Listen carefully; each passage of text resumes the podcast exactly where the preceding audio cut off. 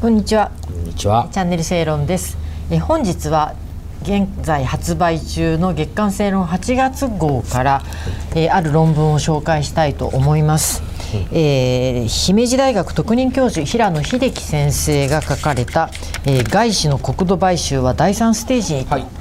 というこの論文なんですけど、い平野先生といえば外資による、えー日本の土地買収の、もうエキスパート。第一人者です、ね。第一人者ですよね。ですね。はい。あの東京財団もうかれこれ10、もう今追い続けて15年になるそうですね、うん。うんみんながこう問題意識を持つ前から、はい。えーこれを問題視しながらこう丹念にあの調査してまあその来られた方ですね。平野さんが、まあ書いてくださった論文もさることながら、はい。平野さん最近ですね厚手の新書を出されまして。ほう「サイレント国土買収」というですね、こう角川新書から。角川新書から出す「サイエネライさんの罠」というタイトルでですね、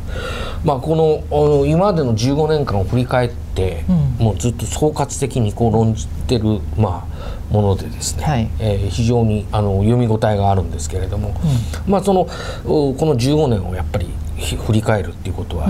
大事なことなので。うちもですね、はい。そのそれでそのお今の外資の土地買収というのはどうなっているんだろうという観点で書いていただいたのがこの外資の国土買収は第3ステージへという、まあ、そんな感じのものになってます。これは論文はこのはい。平野先生が出された「サイレント国土買収」の本の、まあ、概要的なまあ、エッセンスをエッセンスをギュッと凝縮、ええ。えー凝縮していただいたものででで現在の、えー外資によると国土買収っていうのがもう第三ステージになってるっていう話なんですよね。そうですねそうですそうです、ただまあやっぱりその国土買収が拍車がかかっていながらですね、あのやはりこう制度的なこうなんていうんですかな対策というか、はい。防備っていうかそうしたものが全く追いついていないっていう、まあそういう警鐘は鳴らされてますね。うんなるほどね。はい、うん。うんえーその前段として、うんこれは平野先生がこの話をお語る上でというか私たちもそういう認識であるということを指摘しておきたいのはですね、えー外資には、え2つあると。はい、そうですね。まず一つが世界が認める法治国家、うん。えー欧米などの先進諸国、うん。それとそれ以外の国家ということでこれは先生も挙げられてますけど中国ロシア北朝鮮などという、まあ、独裁国家というか専制主義国家ね。ということですね。はい、一口に外資といってもまあいろいろありますので、そうそうそうそう。はい。で確かにこれ定義もバラバラなんですよね。そうなんですよ。ここはっきりしないと、結局後者の方の、えー中国ロシア北朝鮮というところは、その隠された意図というのが、うん。やっぱり欧米とは違うわけじゃないですか。はいはい。ということで、まあ、ここはちょっと指摘させてください。はい、でその上で、えーじゃあそうですね。はい、その原ま原稿を紹介してくだ現さい。行のその平野さんの今回の外資の国土買収は第三ステージに、まあ、第三ステージというから、まあ、第一第二があるわけです、うんうん。まあ古くはですねこれずっと遡って、まあ、記憶を遡るとあの各地の水源林とか森林の土地買収っていうものが随分あのあったんですね、はい。その中にはその防衛省の関連施設に近いとか、うん。いろんなことが警鐘を鳴らされてきたわけですけれどもそれがですね2013年ぐらいから流れが変わってきて、えーソーラー太陽光ですね、はい。まあ、再生可能エネルギーそうそうそう、そうしたものにこう、はい。入ってきているとうんうん。いうことです。でそのさらに最近ではですねもう多岐に及んで、まあ、離島やそれが第三ステージ？あこれがあとそこここからが第3ステージです、第2ステージが、まあ、ソーラーとか、風力なんかが、まあ、2013年頃からそうですね。うことはい、随分こう進んできて問題になったもの、はい。でそれが今やこう港湾とか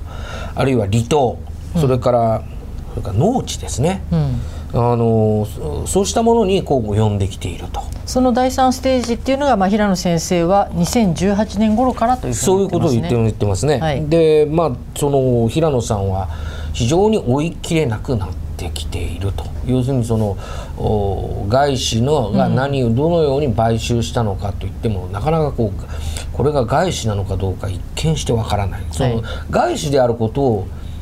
こう特定することすら難しいとか、うん。あるいはその制度的なこう強引な手法とかないのかとか、いろんなものをこうその探してみてもですね極めてこう合法的にこう土地が買い進められていて継承が鳴らしづらいというようなことがあってこの実はそのサイレント国土買収のこのここにもですね帯にもですね、合法的に買い進められる日本の国土と。こう問題があることは分かってるんだけれども国土が外資に買われるっていうことはもう買われたらおしまいだっていうまあ問題意識が平野さんにはあってこれをなんとか食い止めたいんだけれども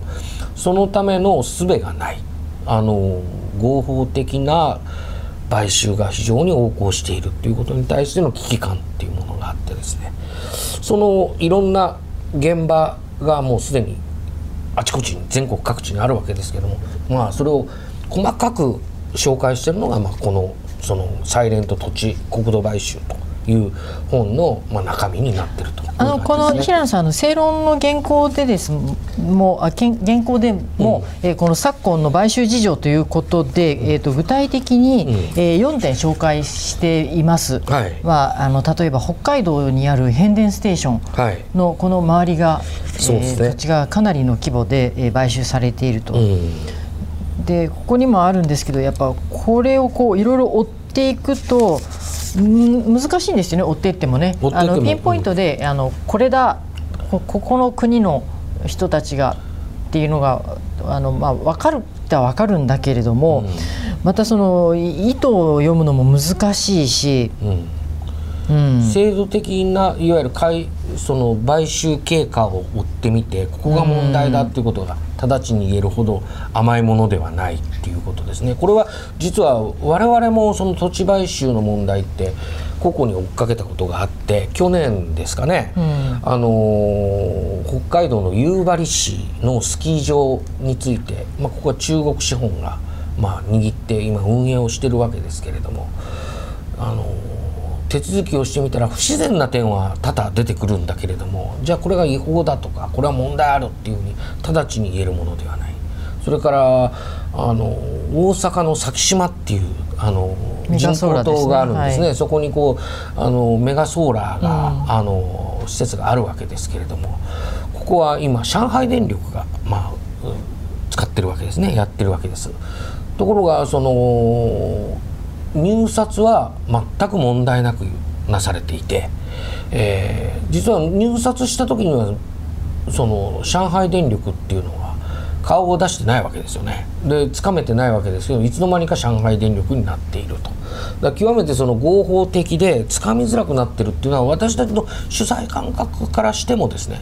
非常にこう警鐘が鳴らしづらくなってきているっていうのはなんかものすごくうなずけるところではあります。はい、まあその上海電力にしてもいろんな企業にしてももともとは中国企業なんだけれどもすで、うん、に日本法人の資格を取って、うん、そうなんです上海電力とか まあこれはファーウェイもそうだけれども、はい、あの経団連の一員にもなってるわけですよね。そうそうそうで、えーと、そもそもそのじゃあ上海電力が他のところからその土地をじゃあ買ってるねまあ、そもそも最初に買った人たちがいるわけじゃないですか、うん、そこからまた転売されたところがこれの違法性を問うのもまた難しくなってるわけですね。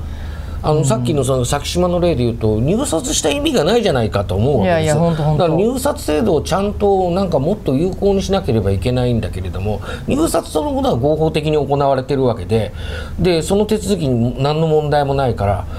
いいじゃないかってなっちゃうわけですけどもやはりこう細かく事実関係をあぶり出して制度がなんか追いついていない。で、まあ、追いついていないという警戒感っていうのかねなんかそういうのが欠けてるのかなっていう気がします。その制度も制度の中の一つではよく言われるのはその合同会社っていうのがこれがいろんな問題を覆い隠してて、これは本当にブラックボックスなんですね。はいはい、でそういう制度が改善されない限りは、えー、この土地買収っていうのはもう今の現状のまま続いちゃうわけですよ。そうなんですよね。これ止まらないんですよ。これは。これを容認してしまうと、そうなんか改善しないといけないよねっていう時に全く制度が無力なわけです。だから何うちは要するに違法なこといや改善しようがないんだって。制度がもう悪いから。あそうか。じゃないの。だから制度を変えなきゃダメでしょ。制度を変える。制度を変える、うん。いやだから今そのその中国資本が入ってくるのはけしからんのですよ、うん。それは中国とかねああいうやばい国はそれ日本を買ってもらっちゃ困るんだけれども彼らが合法的に入ってこれる仕組みが今の日本の在り方なわけですよ。うん。うんそうね。た例えばその地方なんかに行くとですね土地がやっぱ外資に買われるって言って地元の人たちは知ってるわけです、うん。中国資本なりその関係の資本が、うん。ね、でもそこの人たちにしてみればですね特に自治体なんかにすれば、えー固定資産税は入ってくるわけです。そうですね。外資に転売されたとしてもまあまあ、日本企業日本法人なんだけどもともとは外資だったとしてもちゃんと固定資産税払うわけです、うん。ね、いろんなその付随する税は、なので地元自治体にすれば買われても問題がないわけですよ。うん、ないと言わざるを得ないし。言わざるを得ないわけ、うん。そう。いやもちろんそれは中長期的に見たらおかしなソーラーパネルとかね、まあ、風力発電とかあーそれ絶同じだね。あの全くおかしな話ばっかりなんだけれどもそこのところだけを見るとその地方行政にしてみればあの税負担が厳しくてもうどうしようもなくなっているその高齢者とかから、にすれば何あの払ってくれる人にじゃあ渡して、えーそれを買ってくれるだけまだいいじゃないか何が悪いんですかあのそういう例も。笠佐島とかねあのお瀬戸内海に浮かぶ離島の中でもう本当に人がいなくて。それは平野先生も指摘してるし、ええ。安藤さん自身もその夕張の取材の時もそうでしたよね。あのねえっ、と、いろんな人に関係者に当たって、まあほとんど秒殺っていうかこうあのもう帰ってくれみたいな話も多かったんだけれども、あのーその中でやっぱお一人だけちょっとちゃんと話してくださった人がいてですね、そその人がやっぱり言うのはあのいやその中国資本問題だって俺らも分かってると。でも